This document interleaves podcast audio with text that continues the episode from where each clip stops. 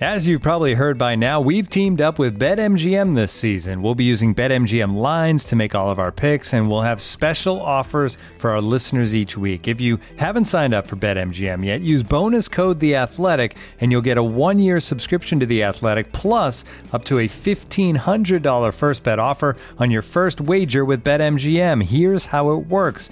Download the BetMGM app and sign up using bonus code The Athletic.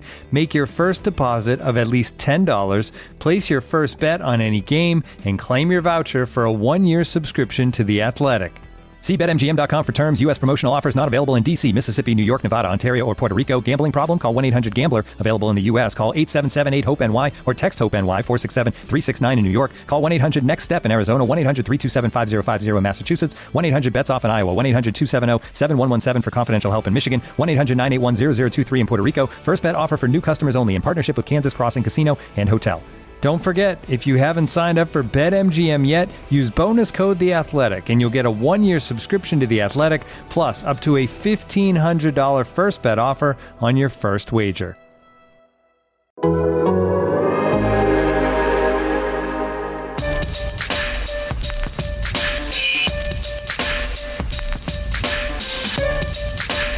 right, everybody working up.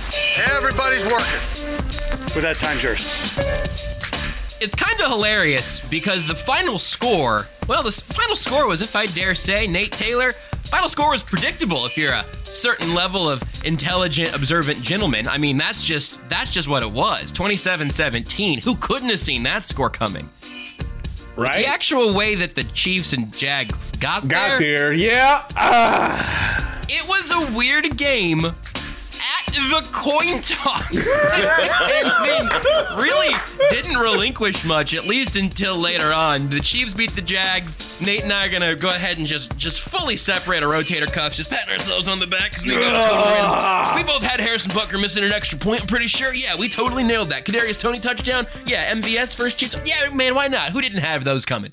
Uh, obviously, this game took a winding road to the result where it ended up, but ultimately, I think we saw some of the things we wanted to see from the Chiefs against the Jags, and we may have seen a couple things that, I don't know, weren't exactly what we were expecting. That will be the topic of conversation here on this edition of Time's Yours. Joshua Brisco, Nate Taylor, Seth Keysor, you guys both in attendance for the game. Seth making the trip down from the Great White North, fellas. And you know what, Seth? Why don't you start us off with uh, with with how your uh, your trip to Arrowhead again this week was? It was fantastic. Um, people at Arrowhead are always great to chat with. Um, got to bring my daughter Isabel to her first game. Just a Um, hoot. Yeah, oh, it was so much fun. I did not anticipate the the bull pucky chant being a big part of my day. Well, and, exp- and that that was a bit of a bummer. I was like, "Hey, Isabel, why don't I just cover your ears? What? No one's yelling. Oh, what are they saying? I don't know." she's such a she's such an adorable, sweet uh young girl that yeah, these are these are the thoughts that I don't have as a father when trying to like persuade my wife to let our son, you know, attend football games. But yeah. Yeah. Yeah, I mean, on the, But on the hey, but this side, is Seth, hey, but this is your off day, people. I mean, by by all means, like continue drinking, continue doing abhorrent behavior because you're not working today. But also, it's a new kickoff against Jacksonville, dog. But you right, you right.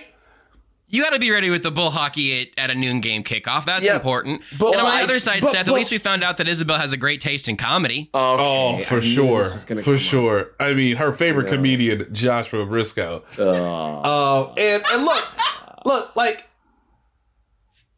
here's That- here here's a level of criticism to NFL referee. See, I gotta go four layers deep because you can't get a single call right, which forces the crowd to say abhorrent things. this teaches my child not to say those things. Exactly. But I also have to explain to the said child, I guess you can do that if you're an adult and something is done wrong to your favorite team and you're not being supervised for anybody from your employer. Yeah, exactly. I, I, d- I basically I blame it all on the refs. She she asked me why people were so mad because it was obvious, and I said, well, you you see that guy laying on the ground.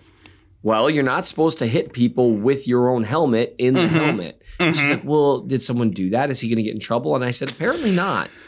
And, and look, bang bang plays. I get it. This stuff happens, but that that's I could. People were upset, and there's a reason. And there's a there's a reason why. Because I get mad at some of the defenseless receiver calls. Because like, what's a defender supposed to do? Mm-hmm. And and I get the Juju because of the way he was moving his head lowered, but the dude led with his head. Like it's not like when Thornhill got penalized in the back of the end zone, I think against the Bucs. He like turned his head away and Mm-hmm. hit with his shoulder. And that's what you have to do as a defender. Is it easy for a defender? No. Does it result in giving up more big plays? Yes. But does it also mean you see fewer times where a tough dude like Juju Smith Schuster is crumpled on the ground, clearly unconscious, with his hands stiff because he's taking a head to head shot? Yes. That's why they're trying to get it out of the game because that's a big deal. And we know that. And so, I mean, as the refs, like, especially I saw the presser questions afterwards where it's like, well, the receiver was in a defensive posture, but I'm like, that's, that's the call. Like, that's what it's called. And I, so, I mean, you can't you can't acknowledge, and this is in the pool report. Um, I guess they, I mean, I guess you can because they did, but they acknowledged that he was a defenseless receiver while also acknowledging, yeah, we thought it was more shoulder to shoulder. Yeah, it's like y'all didn't. And let me tell you, if they believed that, it's because they did not look at the the big screen in Arrowhead one time for five straight minutes because the the, the, the operator replayed that in slow motion like a million times. And every time the crowd got madder and madder and madder because you can see it. It's so obvious the head arrived first. And so, like to say, like, ah, we thought he led with the shoulder. It's like, uh huh. But there was a giant screen. Like, all you had to do was look up, dude. And so that, I can see great. what people, I can see why people are frustrated, which isn't what I expected to lead with. But that said, yes, my my daughter Isabel is displaying already at the young age of nine a shockingly poor judgment in what people she thinks are funny. So uh, just to give people context, so we all got together as a family at, at Meat Mitch's place, which eat there, get the Womp fries. Good God, have mercy. Or the Womp, what are they called? The the the It was a meat tower. The I- I- meat I- tower, only I- Seth. I the, blacked out. the The only meat thing I remember is tower, the phrase meat tower. a grilled The meat cheese tower was- with burnt ends inside of it. oh man, the pulled pork was terrific. The the the, the loaded baked potato. Oh, that was I'm all of it. It really is. But they're they're the, the something cheese fries. I can't remember what they called the appetizer. With they got the womp sauce. The, the, the it just it was awesome. So Just anyway, walk in and open your mouth and just like hold out some. Yeah, just wait for them to conveyor belt. Um, as we're we're we're all eating together and we're doing our usual thing. We're laughing, we're joking, we're having fun. And my daughter Isabel turns to just, you should be a comedian. And then the rest of the time kept trying to like show you things on the tablet, like, Yeah. oh, look at this game I'm playing. And you were very gracious with about her time, and I appreciate that. Also, I'm never letting her talk to any guys for the next 10 years. Yeah, that seems that seems about that seems about fair. She, uh, yeah, thank you, Nate. See, Nate gets Seems it. Like seems seems significant. this- this seems like a proportionate response. Yeah, yeah, seems significant and yet totally appropriate. Yeah, this is how we do things. So it was great. Arrowhead was great. Um, it, it was a fun game. Couldn't have enjoyed it more. Got to bring Jazz with me for the first time in a while. Um, and now she's like, no, I'm thinking club levels. Where we're going to sit from now on. I'm like, I'm not that kind of lawyer, so I don't know. I don't know what you think's. There's a lot of inter-family drama coming out of this trip for the Yeah. Keysor household, and frankly, I'm I'm worried about it. But no, it was it was a great game. A lot of fun. Yeah, the the look on my face when I explained to Holly, like, well, you know, because it's a noon kick, this is actually great for the Keysor family because they can drive home while there's still sun out.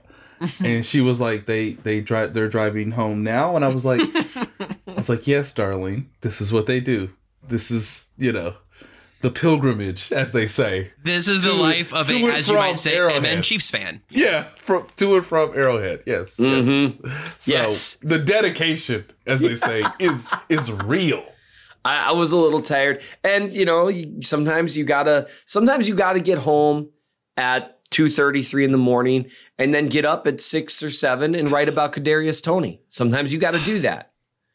Well, Nate, I think the least we can do is start with the Toney thing for Seth's sake. Because frankly, obviously he did it. It's out there. The review is great. And then chiefsfan.substack.com. But also, I'm afraid that, that Seth might just turn into snoring noises by the halfway point of this episode. So um, let's let's start with Kadarius Toney. And frankly, it's where I wanted to start. You guys mentioned the Juju thing. There's a lot of talk around all that. I don't know. Frankly, I just don't think there's that much more to say because I think we've Look, covered it. Because that bad- was Yeah, it's a bad play, and don't expect him to be playing on Sunday against the Chargers. Like Yeah. that would be Yep. um, irresponsible by the NFL, which we've already seen occur earlier this season. So everybody, stay safe out there. Um, which Yep. means, you know, like Bryan Cook had a um a concussion in the Raiders game late in that game, and he missed a week and then came back. Um, that is the best possible scenario for Juju Smith Schuster and most NFL veterans who are entering the concussion protocol during a game. That is the same sort of uh, outcome projection, I guess you could say, is probably a better word for Chris Lammons, the special teams ace for the Chiefs, who who suffered uh, or who who entered the concussion protocol. Although we are led to believe that he suffered one as well. Um, in punt coverage earlier in the game, like right before Juju's uh, injury as well. So, um, yeah, you know, just be responsible. And um, the thing, that, I guess, here's the last thing I'll add about this, Josh. I asked Justin Reid, who I have just found to be gracious and honest in his time uh, since he's been with the team. Um, and I just said, hey, you play the same position is that preventative? Is what occurred on the field preventative? And he was like, yes. Look at my record. I've been on the league. I've been in the league five years now. I've had plenty of big hits. It's never been helmet to helmet, dog. So he for him. disagreed with he disagreed with the call and said, uh, "Yeah, we were pissed." And I was like, "No more questions, Justin Reid." Yeah. Well, I, I did appreciate like, and he said it without, and I Mahomes I know talked about it at length after the game too, and they did it without being overly condemning of the player. Now I do think, uh, let me just say, because Mahomes said it wasn't a dirty hit. yeah, which I don't agree with. given that the same dude tried to take MVS's head off a few minutes later. I mean, maybe, and I get it. You're flying around, blah blah blah. I, I, I mean, I'm willing to give the benefit of the doubt to the defender in that spot frequently. I'm uh, honestly willing to give it there. It also has to be a penalty because it is helmet to helmet contact, and you're worried about that dude's brain on the ground. So that's I'm I'm I'm willing to lean towards that side of. I, it's every, football happens so fast, man. yep. You're gonna say something else, Seth. I, I cut you off. Oh no, I just I, it, it that really is it. Football happens fast, and it would be easy for us to focus on this all day. The Chiefs did a nice job, kind of dealing with it, basically saying Mahomes' point was, I'm not saying it was a dirty hit, but the rules are written the way they are to get those kinds of hits out of our game, and there's a reason for that. And I think that says it really well. And I think Justin Reid, who again, Justin Reid has made some big hits. He's lit some dudes up. And to be able to say, check my record, I've never done something like that. Like, that lets you know that you know at the very least it was reckless. Yes. and and i understand that that defensive players especially safeties are put in an impossible position because you got to be somewhat reckless. Like you know if you're a safety you're a dude that weighs 210 pounds and sometimes they're like hey go tackle travis kelce okay. Like you know like you have to be a little reckless. But you know that this is the game because we understand more. But anyway I, I i so i assume because hardman's probably going to be out too right Um, we'll have probably more information in the next episode. Um, I think they. Okay, this is my best um, understanding of it all. But you know, if this was a playoff game, could Mecole Hardman play? I always love that sort of caveat. Like, if it was a playoff game, like maybe, maybe he could have been out there. Um, I think he was held for sort of precaution towards the remainder of the season, not just Sunday's game against Jacksonville. Um, so there's a, you know, I guess there's a chance he could play against the Chargers on Sunday night. Uh, but we'll obviously know more, you know, when the team really does like its its practice. I think, by the way, moving forward, ladies and gentlemen, because Carlos Dunlap said this yesterday, um, and, and we should tell, we should inform fans moving forward. The most important practice every week for the remainder of the season is Thursday. oh Wednesday is mostly you good, all right, let's look at kind of the game plan. Let's kind of see some situational stuff. Hey, if we want to try something new, we might run through it at a maybe whatever the next pace is beyond walkthrough levels. But like the first like legitimate practices Thursdays now, uh, because Andy is trying to you know project ahead for the rest of the season. Um, they're not going to be in pads a ton in practice now. Like we're basically Christmas time, or excuse me, Thanksgiving time. Um, and you can anticipate obviously a postseason run. So you you know you're probably going to play an additional game, if not more, than some other teams. Um, and I thought Carlos did a great job of saying like Andy gave us our legs back by not having us do a ton on Wednesday, even though we were on the field. But much of the work was Thursday, and then you clean up some situational stuff third down, red zone. Yeah, hey, you know, I don't know if they go over fourth. I think they go over fourth down stuff on Thursday and Friday, if my memory's correct. Um, and and then you know, if you're good Friday, obviously you play. You know, same thing would happen with Jerry Sneed. Like he was limited Thursday, but he practiced Friday, so he was fine. But Thursday is the most important practice. So I think in terms of Mecole Hardman and most guys coming off injury, and this goes for like even Frank Clark, who will have to come and sort of acclimate himself back after coming from a two game suspension. Like if he practices in his full Thursday, that is that bodes well for their participation in Sunday's game. Okay. Um, this is also not Kadarius Tony related, but do you guys uh, you guys think it's interesting that the Chiefs put in a waiver claim on Jerry Tillery? Uh, Schefter tweeted out just a little bit ago Yeah, as we I were saw doing the show. Raiders, uh, Lions, Panthers, Colts, Niners, Jets, Giants, and Chiefs put in waiver claims for uh, former Chargers first round pick Jerry Tillery. Anything to that that, that makes your your ears perk up at all? He a big body, kick the tires. Yep. Yeah. He's a and Tillery when he came out, um, I, I knew a little about him. I remember watching him as a rookie, and I was pretty impressed. Um, he was kind of one of those guys with the high level functional strength, but moves pretty well too. Like, I mean, he looked like he kind of had a little bit of Chris Jones light in him, just the way he was built and the way he played. Um, but you know, obviously, someone getting released and that kind of stuff, that you know, it makes you wonder. But I, mm-hmm. I, I would have been shocked if they didn't put in a claim, considering you know with Wharton out for the rest of the season and that kind of stuff. Are we I gonna just don't think it we- sounds are a lot like Brett Veach to try to go get a former first round pick that a team has moved on from. Anyway, can we talk about Kadarius Toney, please? I'm dying over here. I want to talk about Kadarius What about Toney, Danny man. Shelton, Josh? What I- about dude- Danny Shelton? the other thing I was gonna I was either gonna make it about Kadarius Toney or I was going to say that the Chiefs apparently have less love for Danny Shelton than I do because I am desperate to see that man on a football field wearing red. But uh, I, I'm not holding my breath anymore. I just would like to see it soon, please. That's all. Oh God. Now we should talk about Kadarius Toney. Man, Uh, as you mentioned, obviously Mecole Hardman did not play in this game. He was out of practice all week with an abdominal issue of some sort. I think they might have soreness may have been the word. I don't know. I'm I'm not not a doctor and I won't play one on this podcast today. But Kadarius Toney, we, we we had the conversation a little bit. I think towards the end of of uh, Thursday's episode, wondering what his workload might be without Hardman out there, if that was to be the case. Well, he ends up, yes, veggie tailing his way to a touchdown down the sideline. That was incredible. Um, the closest I've gotten on this one, by the way, is Carrotius Toney. It's not great. If anyone wants to send in more veggie tail name um, puns for Kadarius Toney, I'm definitely listening. I don't Yes. love Carrotius Toney, but I'm that's where I'm starting the bidding. Okay, that's the that's the starting bid. Please do better than I did. But he ends up going four for 57 and the touchdown. He's involved in the running game as well as a 32 yard run on the ground. Um, Seth, you've hopped in on the film review side of this.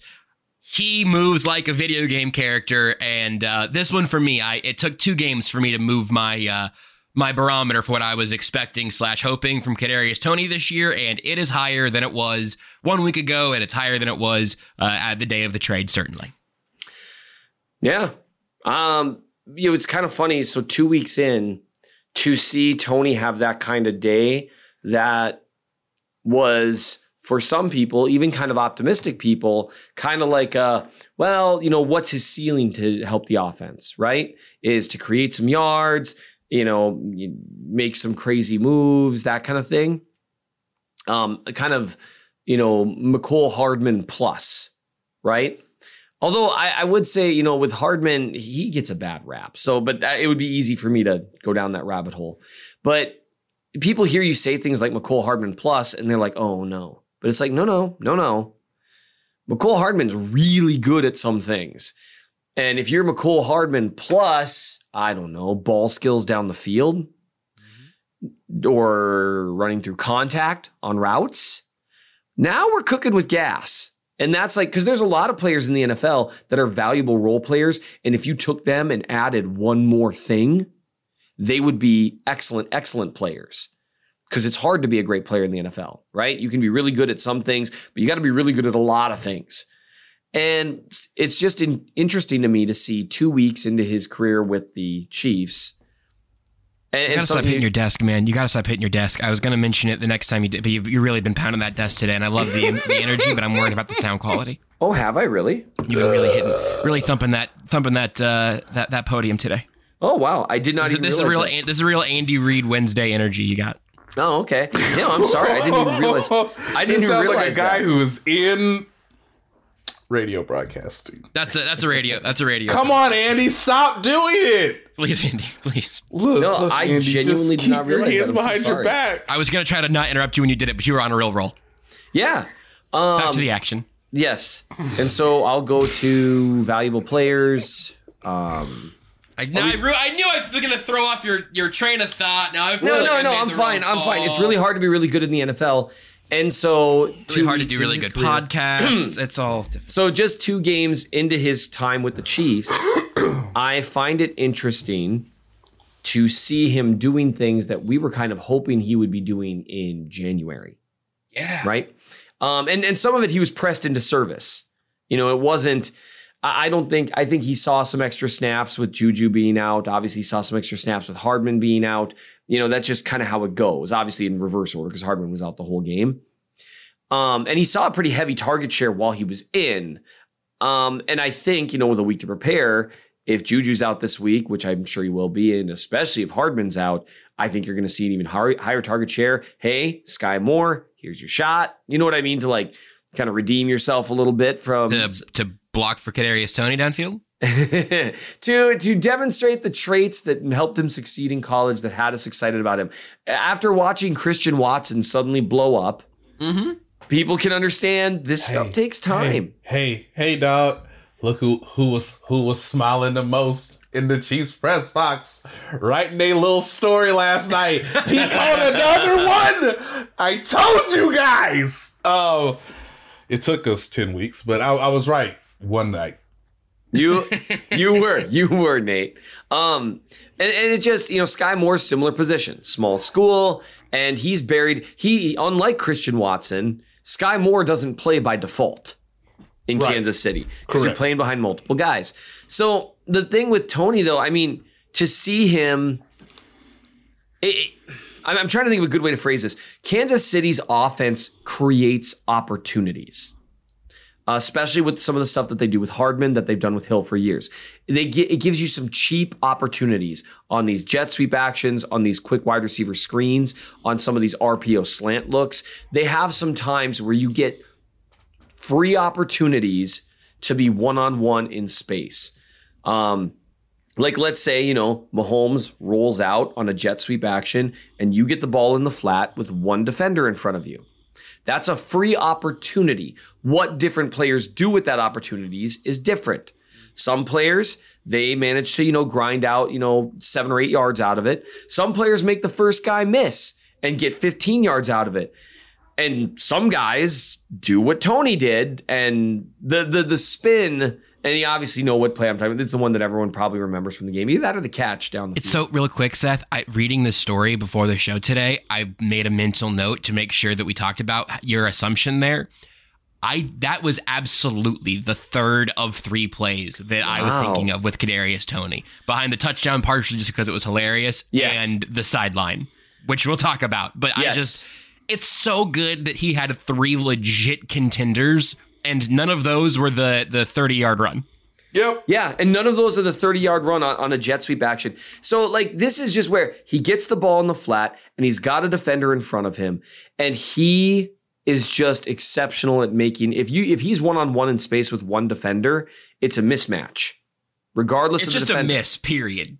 Yeah. Well, and the great thing here is the way he made this defender miss. He absorbed some contact. He is he is water. And that's how I described it. There's some guys who can keep running and bend their body to absorb contact. I'm not making a player to player comparison here, but one reason Jamaal Charles was able to shake so many tackles while being a smaller back, one, he was stronger than he got credit for, which Toney is as well, but he also had such great bounce through contact and he could bend his body around contact to where it just didn't hit him as hard. You not, well, like, like Pacheco drives and he runs hard, but when he gets hit, he gets hit. Like he's not water. He is another brick wall running into this brick wall, and one of a- them wins. He's a he's a he's a sledgehammer. Yeah, he's a sledgehammer, and it works. And he's another guy we could talk about who had a really good game. But with Tony, he can he's stronger than he looks because he's not a tiny receiver. He's a small receiver. He's not a tiny one, but he can absorb the contact, run around it. And that was a great, you know, first play there. And he's got the burst to get up the sideline. Those are two like okay, we're we've got something here, right? Hey, I've The- watched this loop like 20 times earlier and also again now. mnchiefsfan.substack.com, the newsletter. This one, this one's unlocked for everybody because Seth hates money and the gifts are incredible. if Skyy Moore sticks with his block here, does Kadarius Toney score? I think he might. I think I think Moore thought that he ran out of bounds. He thought the play was over. And I'll Over. tell you Yeah, what. he, he stopped. He Yeah, just and Tell you stopped. what, I'm not looking to pile on the rookie, but if he hasn't figured out that when you're in a Chiefs uniform, the offensive play is never over, Yeah. that actually kind of makes me mad because There's- this might have been a 70 yard touchdown. There's and, and it would have been tough because even if Moore keeps driving there, although he's in he's in position, if he drives there, the guy's flashing his helmet to the outside, so it's probably just another three or four yards, maybe. But, but if given he's what he tiptoeing had down the just sideline, are you kidding me? given what he had just done to two defenders, I wouldn't rule it out. Yeah, anyway, that's not the most important part. I just didn't Yeah. realize that until like the 20th loop of the play. Yeah, and the spin is what's The crazy. spin move is, is That's the- where it's a video Arrow- game move. It's video game stuff. Oh. Arrowhead went, oh, like I mean that was, and then even the way he uses Moore's block afterwards, Yeah. He, to gain a few extra yards there to kind of fake in, go out. He really has genuinely extraordinary movement skills that are just weird and unique. And because the Chiefs offense creates opportunities, and he's a guy who not just maximizes those opportunities, but he like there, there's there's plus there. There's elite ability ability with the with the ball in his hands. It's a terrific fit, and that's if you leave out all the other stuff he showed in just Um, one game. Patrick said yesterday that he doesn't feel the need to force it. Now that is there's two ways to look at this. It's hey, I don't need to force it cuz I have legitimately 10 weapons on a given day who could do something for me and the team to move the ball forward to get into the end zone. It also demonstrates to me that he has all the power now. No more of this getting to the huddle and telling me what to do.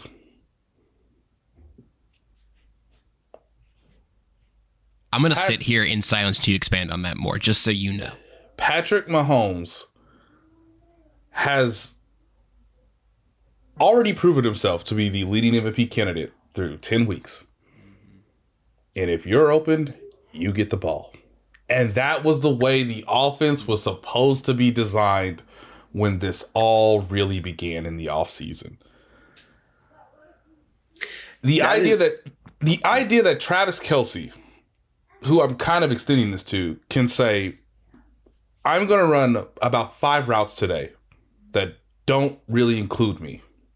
And I'm going to run them hard. And I'm going to attract all this gravity so that Noah Gray succeeds, so that Marquez Valdes Scantling succeeds, so that they don't even look at Kadarius Toney, even though like we're all just, you know, like mind boggling athleticism and, and dynamic traits. But like he like this is it. He's the best quarterback on third down. He's one of the best quarterbacks in the red zone. He's one of the best quarterbacks outside the pocket. Mm-hmm. Run the play, be available for me. You can do something. And now he's even more, I think, assured because this is the fastest he has ever developed chemistry with someone. And that is saying something, given that, yes, Tyreek Hill used to be on the team. And yes, his first, I would like to say, official pass in the NFL was a RPO slant that went to the crib. Um, That, that took, is- that took a that took year. That took a whole year. And they used it wisely because he was a rookie and they could they could use that. And he had a whole training camp. Kadarius Toney's been here less than a month. And he's like, see? See? So it further, I think, proves his thought process and how much the team has sort of invested and trusted in him in terms of how the offense will move going forward. But it also demonstrates to the other nine playmakers, including Mecole Hardman, who will come back, including Juju Smith Schuster, that like I will I will make it work. Just do it the right way. And no one needs to come to me to prove a point. I think what's really cool about all that, in as, along with kind of some of the, I think some of the implications that I don't think we need to necessarily go into. I think one of the cool things about that is you have arguably the greatest pass catching tight end to ever live in that huddle, and you know it's still not like that. You know what I mm-hmm. mean? Mm-hmm. Like to where you know you'll see Kelce clap his hands in frustration if he was open, but like I mean he's always done that. But like when you think about what that means to have Travis Kelce and Patrick Mahomes in that huddle, and if you're a new dude who comes in and you see Travis Kelce isn't like, hey man, Pat, you got to feed me, and it's Travis Kelce. Who, whatever receiver you are, has had more yards and catches and touchdowns than you over the last five years. Yep. Un- unless like who comes into I don't is there anyone that could come into the huddle that that would be different and he and he's doing that he's like oh yeah no let's get these guys open my, my guy Noah Gray got open because I ran my route hard like he was celebrating that last week like it, it- there tends to be some buy-in there, and that is really interesting. And then maybe that's how you end up with situations where Kadarius Toney is so open, But the naked entire open. Oh, people were screaming at Mahomes, look right, look right. Like, we as a society need to figure out exactly one thing to scream at Mahomes in that moment. Like, like so everyone's yelling the same thing at once so it's not just noise because wouldn't it be cool if if let's say that same play happened and all of arrowhead had decided in advance to say you know tony right sideline just like all at once Well, on, the, that- on the touchdown, Mahomes said he heard Toney yell at him. oh, Yeah, yeah he said it was like the fifth read on that play. He was working through, and he and he heard him. He said, Oh, I remember that. I heard that. I was listening to this great post game show driving back. "I wish you would have listened to my post game show instead." But whatever. Which, which, by, which, by the way, Josh, I mean, I'm gonna have to get to it towards the end, but the cut-ins in Buffalo were just fantastic. Oh, yeah. Thank you. Shout out to the Drake. They're Uh, like, yeah, that game was. Oh yeah, hey everybody, the Chiefs have the number one seed in the AFC again. Yep. No biggie. That's Yep. that happened.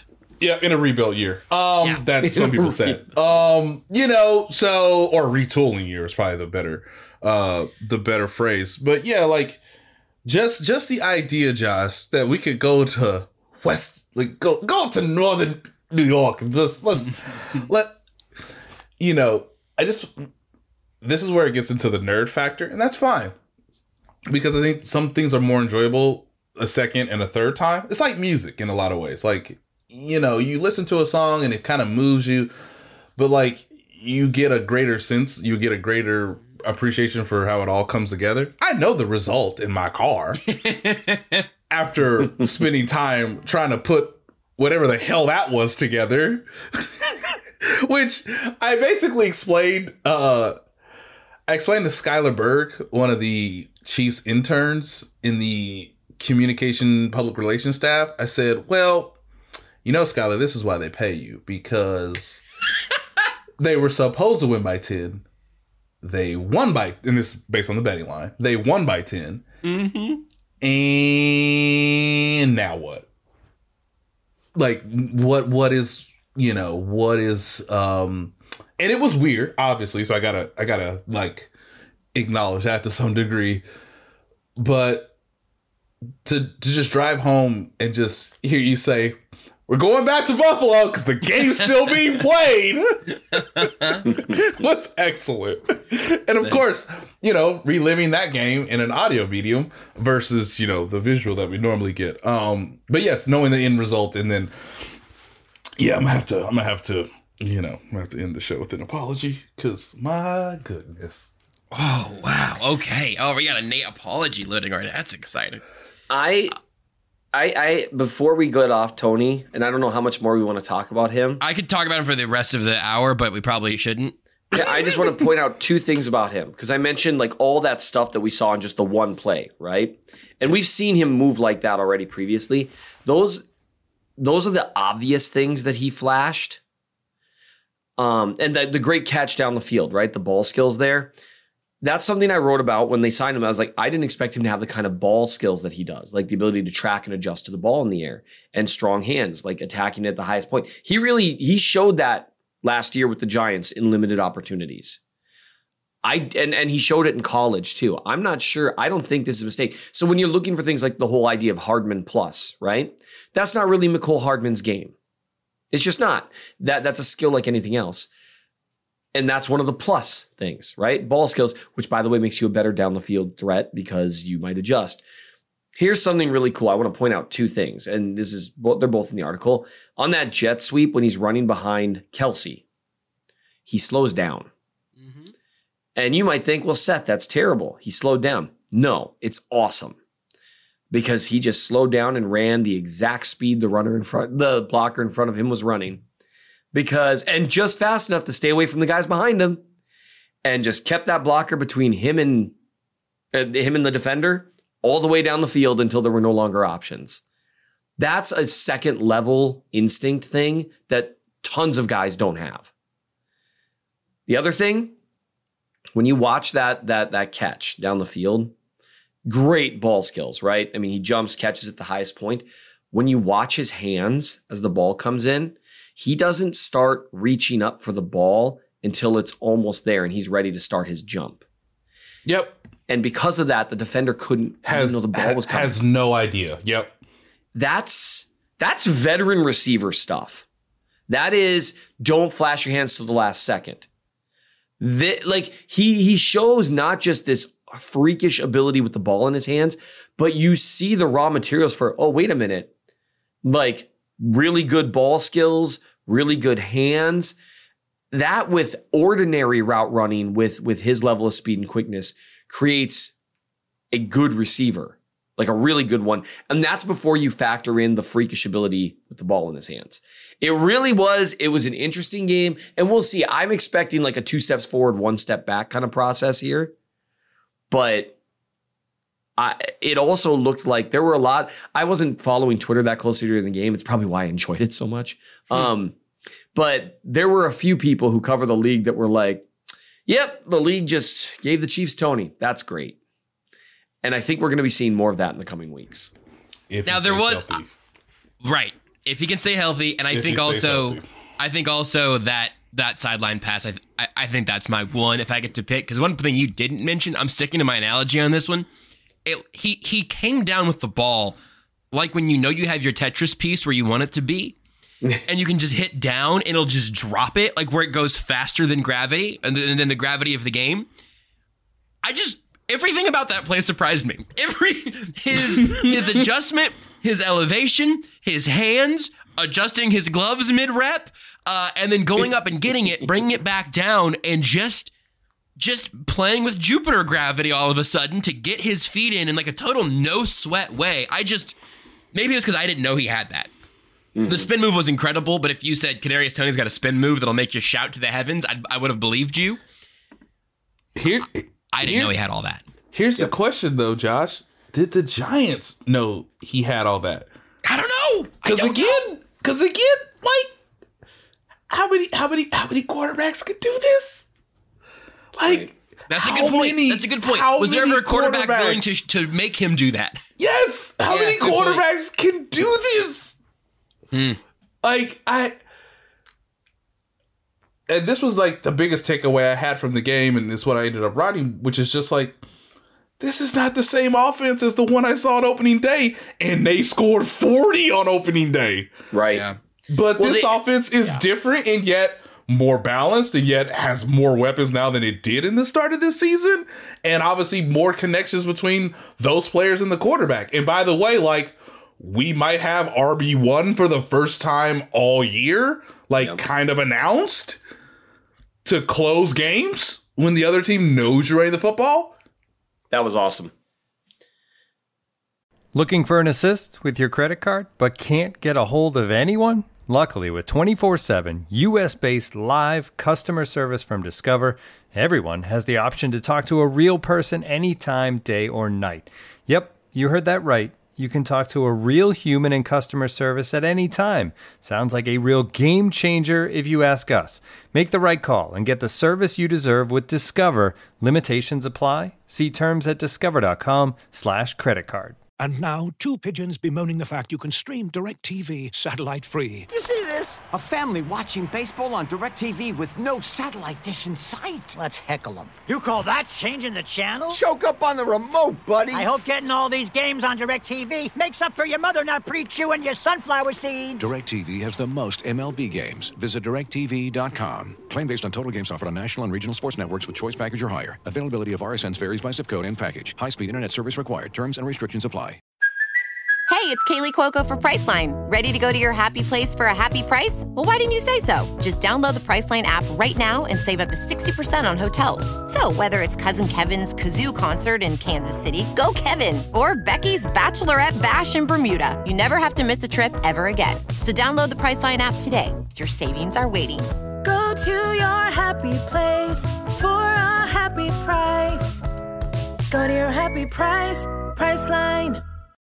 When you need mealtime inspiration, it's worth shopping Kroger, where you'll find over 30,000 mouthwatering choices that excite your inner foodie. And no matter what tasty choice you make, you'll enjoy our everyday low prices, plus extra ways to save, like digital coupons worth over $600 each week. You can also save up to $1 off per gallon at the pump with fuel points. More savings and more inspiring flavors make shopping Kroger worth it every time. Kroger, fresh for everyone. Fuel restrictions apply. Let's go ahead and, and move into the backfield because Seth, that when you said, "Oh, there are you know some people around the league tweeting out, oh, I can't believe what the Chiefs get that guy." I remember hearing that uh, pretty late in the evening in uh, April of 2020 uh, around Clyde Edwards-Helaire, and that time I didn't buy it, and I'm gonna go ahead and buy the Kadarius Toney hype because this seems more fun on this side of history. Uh, I the dynamicism was was a blast, but this is a weird one for the running back rotation. Even if we read all the signs for what was coming, this isn't what I expected. Um, Isaiah Pacheco in this game gets 16 carries, 82 yards, uh, and then Jerick McKinnon gets a single carry. He was uh, way up there in snap counts, though. It, it basically felt like on first and second downs, Pacheco was out there, and on third downs, it was McKinnon, which is funny because we had conversations about Ronald Jones um, doing some of that with with Clyde being the first and second down guy this offseason. I remember Yep. those those conversations feeling like we were really onto something. Pacheco showing up certainly changed the math. Um, but then Clyde Edwards Helaire gets no carries and I believe four total snaps with two targets in that game. Um, after the game, Reid talked about, you know, getting Pacheco and uh, all of that work. And obviously they've been trusting McKinnon. He said that, that having Clyde get no carries was not by design. Um, and on some level, I believe him. I would also say, though, if the design of these last couple of weeks has been we trust Jerick McKinnon and we want Isaiah Pacheco to get the ball more often, then that design does have a mandatory uh, follow up action to go along with that because you don't have infinite carries. And the Chiefs were more effective, by the way. Didn't run the ball a lot more than they did, um, much to Eric Bieniemy's concrete's chagrin. um, but they ran it more effectively in this game with Pacheco being the main guy. Uh, you guys unpack it, Seth. You've got a little less time on your uh, on the remaining of your your day here, so why don't you tell me what you were seeing there from uh, from in the stadium, and then Nate try to explain to us what the Chiefs are doing there. Uh, I would just note that part of it is, you know, the Titans just outplayed them last week. Yep. Because no one ran the ball effectively. Um, but they, they they were blocking better, and sometimes it really is that simple. And that's you know, and to your point, when much when you had your your significant amount of chagrin back in that April of 2020, it was the idea is you're so reliant on your run blocking as a runner unless you're Jamaal Charles. And no one is. Like, you know, Except no for one, Kadarius Toney, like you What said about earlier. what about Barry Sanders, man? What about Yeah, Barry yeah. Sanders? Yeah, you know, he's always comes with the caveat. Yes, obviously Barry, but I'm I Who will did stump, blocks at times? I will stump Jamaal Charles every chance I get. But and so that's a problem. And so they were they were blocking better. They were hitting some of those inserts and pulls that they just weren't hitting against the Titans. Um, I would be willing to bet. I haven't gone back and looked specifically, but that I'm going to find Trey Smith sticking a few more of those pulls right? And that's just I, that's just such a big part of it. But also, he made some really nice cuts working with what he had, and he runs hard. He explodes fast up the field, and he seems to, by and large, at Oh least the last three or four weeks, he seems to be going to the right spot. I'm sorry. I'm sorry. Oh, my guy Paul Gutierrez from ESPN.com. Quote, just had a conversation with Raiders owner Mark Davis on Josh McDaniels' Oh, status. thank God. I thought this was going to be Chiefs news. I wasn't ready. Quote, this is from Mark Davis, son of Al Davis.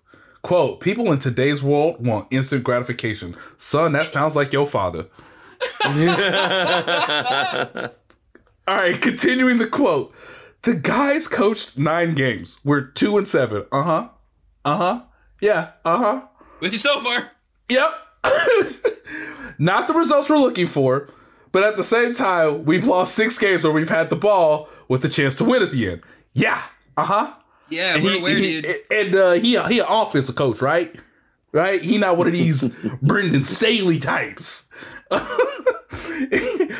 uh, Paul says, I asked uh, Mark Davis about the quote dreaded vote of confidence end quote, and he laughed, saying, "quote I give him the full vote of confidence when I sign him to a contract to be the coach of the Raiders." End quote. His final quote from Mark Davis is quote Rome wasn't built in a day. just wanted to re just you know I figured Chiefs fans probably wanted to wanted to hear that. Well, Um, look, yeah, I think we can all agree that this offseason was really all about the, the Raiders burning it down to the foundation and rebuilding Rome. That's definitely the vibe I got when they traded for Davante Adams, who I believe is 30. with with some first round picks attached to it. Yeah, man. Then they gave him a massive like they honestly like they're they they were one of three teams that were just all in, baby. 2022 was the year of the rest of the AFC West. And yeah. Davante Adams is almost 30. Now Christmas now beca- Eve, baby. Now because I I interrupted um, Trey can or excuse me, dang, there's so many names in my head. Seth, can I read you a quote from Trey Smith from the I would locker love to hear a quote from Trey Smith. yesterday? Oh, yeah. To to further circle back to your point, this is a quote from Trey Smith. You're probably going to read it at some point in a website called theathletic.com. Trey Smith from the locker room says, "quote He's tough and resilient. I love playing with Pac, man. The energy he brings, it's infectious. It's something that def- that definitely affects us as offensive linemen. When you see a guy working their butt and they're working for that extra yard, it makes you want to block harder. It's definitely something that inspires us." End quote. Hmm. Seth, what that sound like? That sounds like Trey Smith likes blocking for Isaiah Pacheco. It sounds like a better vote of confidence than what Mark Davis gave for Josh McDaniels. it's I, we just we just asked him about, hey, what'd you think about Isaiah Pacheco today? Say That give him his- the that- ball. That, was his quote. Keep Yep. giving this man the ball. Yep. And you know that's the funny thing is, I mean, if if Smith because they rely on Smith for a lot of the pulling stuff that they do for one reason or another. Because and I'm assuming just with the way that you know you got one side of the line basically sealing off, the other side, you know, you bring the pulling guard, and they want Orlando Brown's side to be the one sealing guys off, right? That's why it's more often Trey Smith than Joe Thuney being the puller because Joe Thuney's great at it if Trey Smith plays well in the run game, the Chiefs run the ball well overall. But Pacheco seems to maximize it. and they just they they they are a problem when they're clicking on the cylinders they were Sunday. Really, the only reason they didn't score more points is because they could not stop turning the ball over. Like, what is it? Four times? That is a that is an offensive number of times. Three turnovers. turn the ball over. Th- Three turnover margin. Minus three. One by ten. I suppose, That- well, but if you include the uh, the the onside, The onside, kick. the onside kick, sure. Yeah. Stolen possession. Yep. Yeah, they they gave up four possessions in a in a league where you normally have like ten possessions, eleven possessions a game. They gave up almost like half of another game, and they still hung twenty seven. Should have been twenty eight. Like it, it was just they their offense looked way better than how the final score was because you know you, you fumble in the red zone and then you fumble. Fortson's fumble. I love Jody Fortson, but dang it. La la Um, la la la la la. yeah. It sure is crazy that the Chiefs had a ghost fumble a kickoff. That's weird because I didn't see a person ever have the ball. I, the ref screwed that one up, man. I should have a Chiefs ball. They never touched it. Seth, they had 10 possessions. 10. Fumble, touchdown, punt, touchdown, punt, touchdown, fumble, touchdown, interception, end of game. Yeah, and that and that pick, I, I know um, I know Greg Olsen did some analysis on it that that he doesn't really think that was necessarily on Mahomes as much. I knew that was a pick the second he threw it. It was a So- lollygag play. Yeah, That's that was lollygagging. He said he had some sort of PG thirteen way of describing. it. I might have just been. I don't remember. You might remember Nate what what Mahomes said about it, but he, he was more critical of, of it than he was on the. Uh, let's go back to the pick that was Skyy Moore's fault. Just by um, but just by Mahomes' way of talking about it, I thought he felt like that was at least mostly on him. Yeah. Now, I mean, it, it could have been worse. There there were worse interceptions thrown in Well, the NFL so- yesterday. So I can't think of I can't think of any. Um, tell me this thing, guys, because I know I know that that Seth, you're on a time crunch, and we're hitting the end of the show anyway. But we haven't talked about the defense at all, which we probably should because they played really good football. And the offensive line we just mentioned there in the running game. But like, hey, you guys hear much about the Jags Josh Allen yesterday? Because I heard more about the other Josh Allen yesterday. Which I think is probably a good sign that we should maybe go ahead and say Orlando Brown Jr. is not the worst left tackle in football. We should probably go ahead and just settle that in. Courageous. Also, I know, thank you. Well, if you've been on Chiefs Twitter lately, it might be.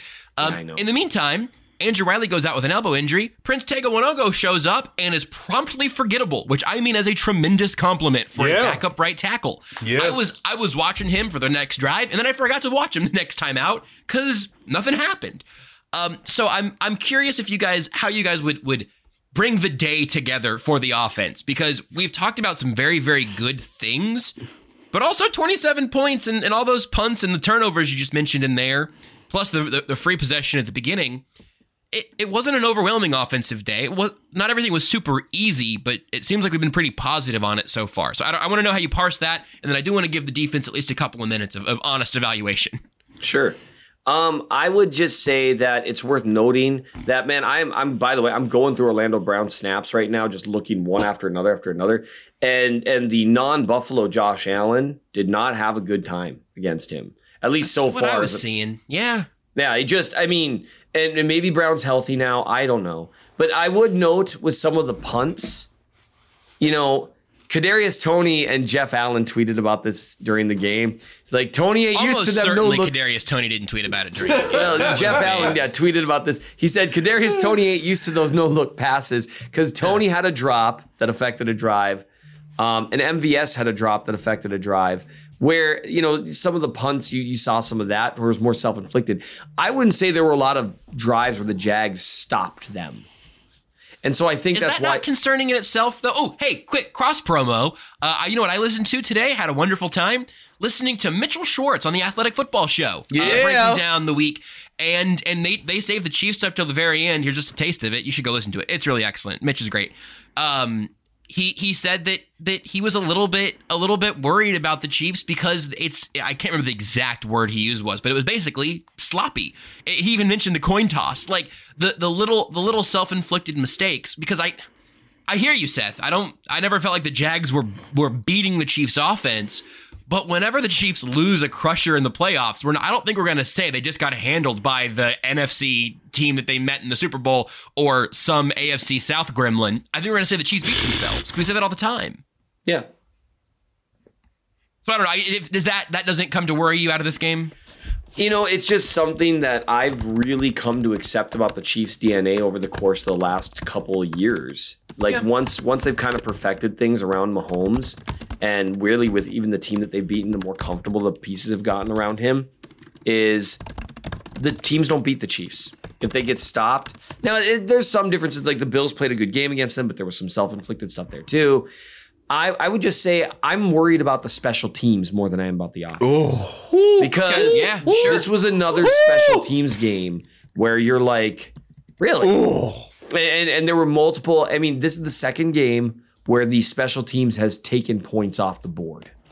Yeah. And that's that's that's that's concerning. I've just seen Dave I, I've seen I've seen the Chiefs special team under Dave Toub. It always seems to come around. And so I think I've like developed like kind of like, okay, well, Toney's returning punts now. He's clearly very comfortable with it, like adjusting to the ball in the air. He also he also just decided he wanted to live the Jon Snow uh, you know, standing up to the cavalry. He's gift. comfortable tracking the ball off the ground too. Good lord! And he bought them like six yards with it, but I was like, "Good God, man, it's not that important." Like, I kind of liked it. I think I, I no, think he's he was got having something too to prove. much fun. No, he Yeah. he's got something to prove. That dude. Yeah, Like, he wanted he wanted the ball in his hands. He didn't know how many times he was going to get it. So like, yeah, it's yeah, I I see six yards and I'll get hit. Sure, like Yep. maybe you don't do that in your 14th game, but game two, I'm good. I, I like it. I kind of do.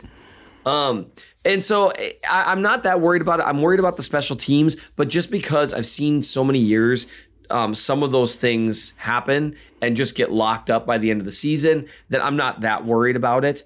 Um, because uh, there was enough of it with special team stuff.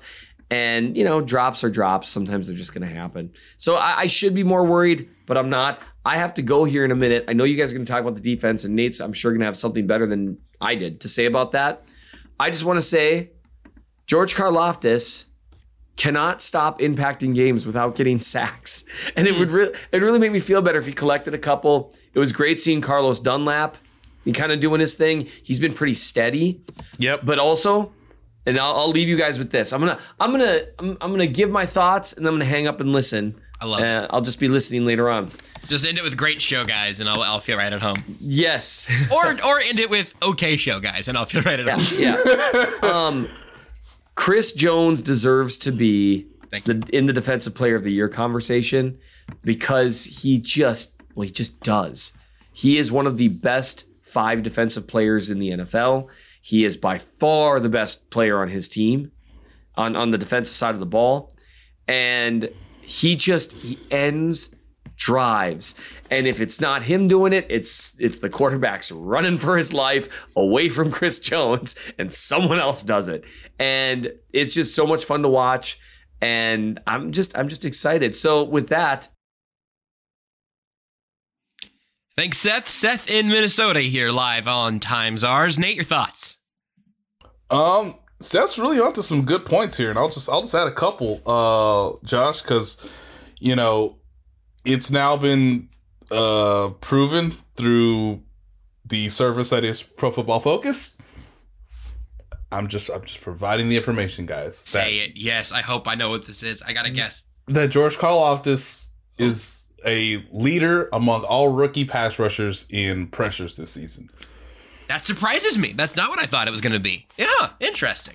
Um, yeah, and, and so, um, Carlos Dunlap even said yesterday that that yes, eventually, soon, keep working at it, young fella. Uh, the moment will come for for George Karlaftis. Um, yeah, I mean, we haven't talked about Trent McDuffie again. I, I sort of intimated that this would be another step uh for him because you know Christian Kirk, you know Zay Jones, more competent receivers than the Tennessee Titans uh, currently have on their roster, and he played really well. Um, he's such a smooth defender is probably the best way that I can describe it. Um, but no, from from from the special team side of it, this is just who Harrison Butker is. We're just gonna all have to accept it and look for look for improvement elsewhere because I don't I just don't know if he'll be fully healthy at any point the remainder of the season. And uh, if the Chiefs score five touchdowns against the Chargers, one of them is going to be a missed extra point. You know, like you can just you can probably just mark that. Uh, I don't know how he'll do in the in the. It'll be, you know, in SoFi obviously it'll be in a controlled setting. There won't be um, much wind uh, than there is an Arrowhead, but we didn't see him kick field goals yesterday. But in pregame, it looked a bit shaky at times, Josh. Okay. And I don't think I can name three guys who block well on special teams. Huh. Interesting. So Dave Toub's all about applying pressure to the coverage team from a return standpoint. I mean, we can. We, I guess we'll see if Kadarius Toney can make something out of nothing. If he can do a updated version of Dante Hall, but these guys cannot block well. And with Chris Lammons being in the concussion protocol, likely not to play against the Chargers, I don't know if the coverage is going to be any better. I mean, I guess we're counting on Deon Bush, Leo Chenal, who, by the way, credit to you, sir. You played a lot better against the Jaguars and the Tennessee Titans. And like Jack Cochrane, these are the special team stars of the season. And that is a far cry from previous years. Uh, I just want to also mention that Chris Jones was just a man possessed, and that's not new. It just also happened, as we've all talked about now. I just would have felt so dirty getting to the end of this show, not having mentioned how good Chris Jones was in that game. Uh, and then also, I'll go ahead and, and also mention, um, although the rotation wasn't exactly what I expected it to be, I think the snap count, um, Joshua Williams has jumped back over Jaylen Watson, at least in usage against the Jags. I don't know if that was adjusting to the slot. I think Justin Reid was in the slot some, and that was the place where the Jags were having some success. But all that together, as you said, a off-season jokes notwithstanding, a receiving corps of Zay Jones, Marvin Jones, and Christian Kirk. That, that those are three guys you have to cover, which I'm not Yep. sure I could have said about the Jags last, or the, the Titans last week. Exactly. It's not the Bills, right? It's not the Bills or the or the uh, the Vikings or anything. But like you know, a real test for those guys. They held up pretty well, um, with a few exceptions. You'll take 17 points. That's that's fine. And the running Yeah. defense, which we uh, have talked about sparingly, because it's not the most important part of it, frankly. But once again, you have Travis Etienne who comes into this game doing nothing but running, rushing for 100 yards and scoring a touchdown. And the Chiefs just made him a totally forgettable part of that offense. Um, we said this last week around the Titans. The big plays are the only thing that really hurt the Chiefs on the ground against Tennessee. There were no big plays on the ground from Travis Etienne. His longest run of the day was 10 yards. 11 for 45. One of them went 10. That's a great unit. Um, and now Colin Saunders has claimed the CEO title of Stuff Nation, and uh, I like that. So I'm uh, I'm I'm co-signing that that front. I I feel pretty good about the Chiefs' defense. I mean, there there are elements of uh, the front four that I'm terrified of. Still, I, I wish this team had another edge rusher who just could could single-handedly make something happen. Um, but even like Saunders' sack was very clearly the the benefit of of Chris Yeah. Jones getting double teamed. Yes. all he does is get double teamed or get sacks. So I that is the part of the defense that, that still gives me a little bit of pause. But overall, Chris Jones playing like Chris Jones can make that whole unit better. Yeah, exactly. Um, and and this this is you're kind of saying the same thing that my dad said earlier, uh, Josh. You know, he texted me earlier today because you know uh, I think most people know he he rewatches the games, uh, like like you know like we do basically.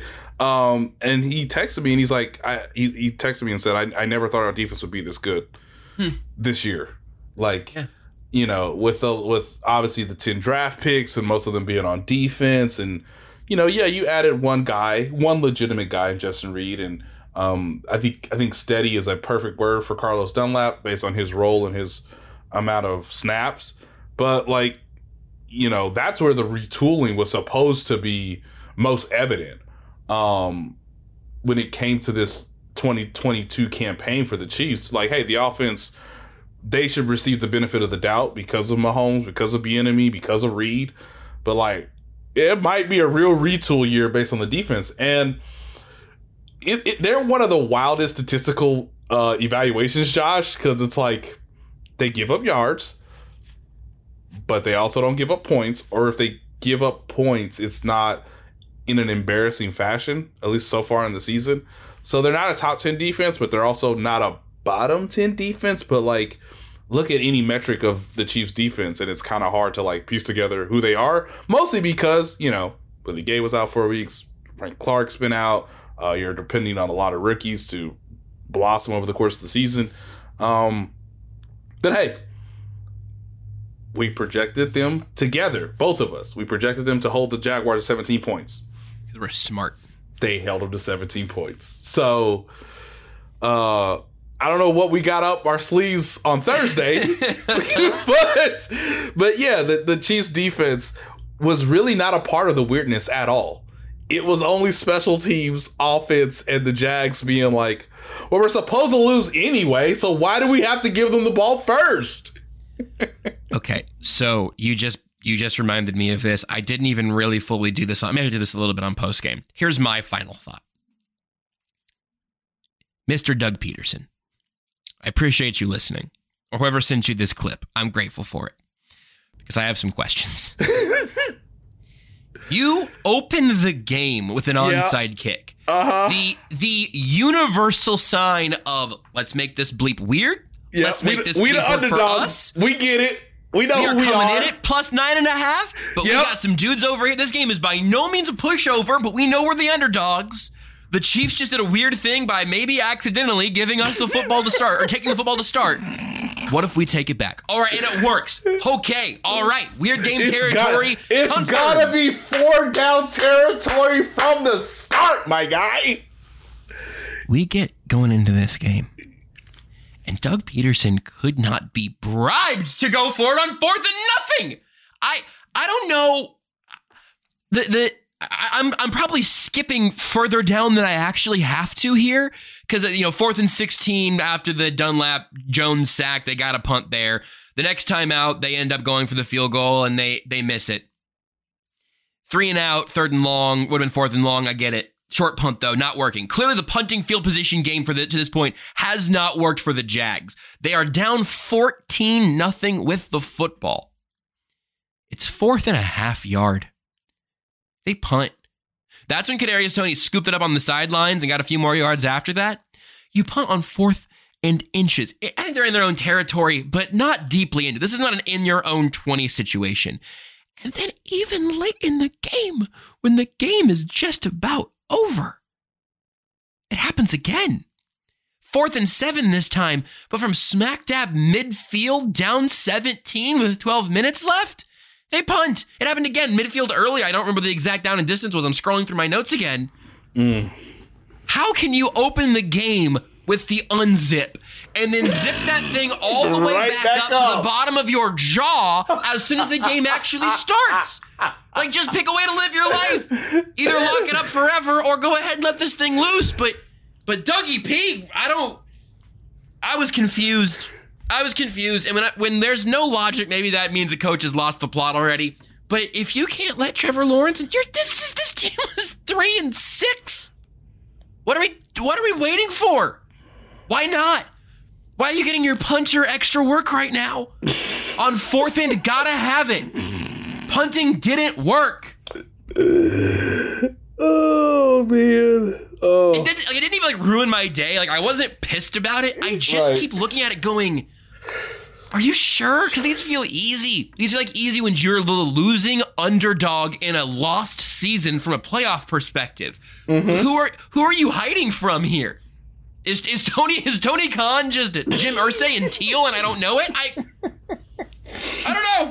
I don't know. That confused me. That's my last thought, though. You've got some apologies to give, I guess. I don't. I'm sure we got a whole shout out uh, just into the mixtape. I mean, whatever you got, Nate. I'll, I'll say this here. There's way more stuff from this game that we haven't covered nearly enough. That has been covered up on the Athletic. There's way more on the uh, the evolution of the offense, what Kadarius Toney brought to it. Nate's already got that up in the Athletic from right after the game, plus more coming the rest of the week. Seth already has his Kadarius Toney review up. That's unlocked for everybody up in the Chief in the North newsletter. That's available right now. And again, more from both these guys the rest of the week. Uh, I'm on vacation, so the only content you're going to get from me might we'll, I don't know, we'll see. But uh, I'm not. I'll tell you what, I'm not doing. These fingers aren't these fingers aren't here to type this week. We'll we'll see. Oh, These fingers are here to to get some sun and hold a mimosa. Uh, but I, uh, I I do know we will have Time's Yours for you later in the week as well. We'll, we'll look back a little more at this game, what, what comes up for you guys uh, in the uh, the re reviews. Plus, of course, look ahead to a now primetime matchup with the Chargers uh, by Nate Taylor at Real MN Chiefs fan at JB Brisco. Those are the Twitter handles, and I think that's pretty much everything. So, uh, Nate, who do you have to apologize to? First off, I want to say, I think there's going. I think uh, I have a Nick Bolton feature for everybody to reach out uh, and check out later this week. So please do that if you have some time. Yeah. Uh, I found it to be mm, pretty fascinating, like Nick Bolton as a as a part of the Chiefs defense. Um, okay, I'm gonna I'm gonna read you the stat line. It's you, you know it's this is an appreciation through an apology. Sir, I I I I, I used your name to compare you to oh, man. Nate, you don't have to do this. to Mr. Humphries from the 1990s, early 90s, lost you know San Diego Chargers. Uh, I know that there are were bigger heroes. You know, Patrick Peterson, Ring of Honor Chiefs inductee, Honorary Uh, chief forever. Patrick honorary Peterson. chief. Once a chief, always a chief. Oh. I know there was Justin Jefferson who snatched literal victory from the jaws of defeat. Unbelievable. Unfathomable. You you passed the ball 50 times. You threw for 357. We not even gonna talk about the two inexplicable interceptions. Not okay. All right. I thought we might, but no. Okay, we don't have to. We ain't, we ain't got to. That's all right. Kirk, you won a game I never thought you'd win, son. And That's fair. and I'm I'm appreciative of your ball placement on the fourth and 18 on the sideline to get you fellas in position to win the game. I can't criticize you at least for another week. And that look, I gotta live with that. I gotta I gotta understand who I am. And Kirk Cousins, um, you went out there and, and, and, and you you got a victory that may play a significant role in the Chiefs season moving forward. We have to sit with that. We, We just- absolutely do not have to start calling him Kirk Thuggins. Oh God.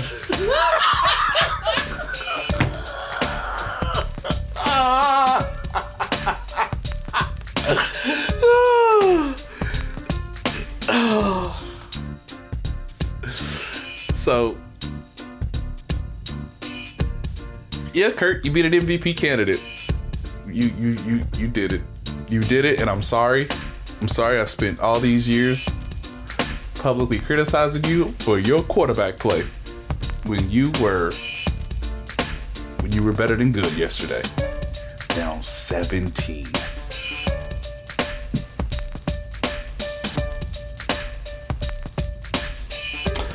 I feel better now, Josh.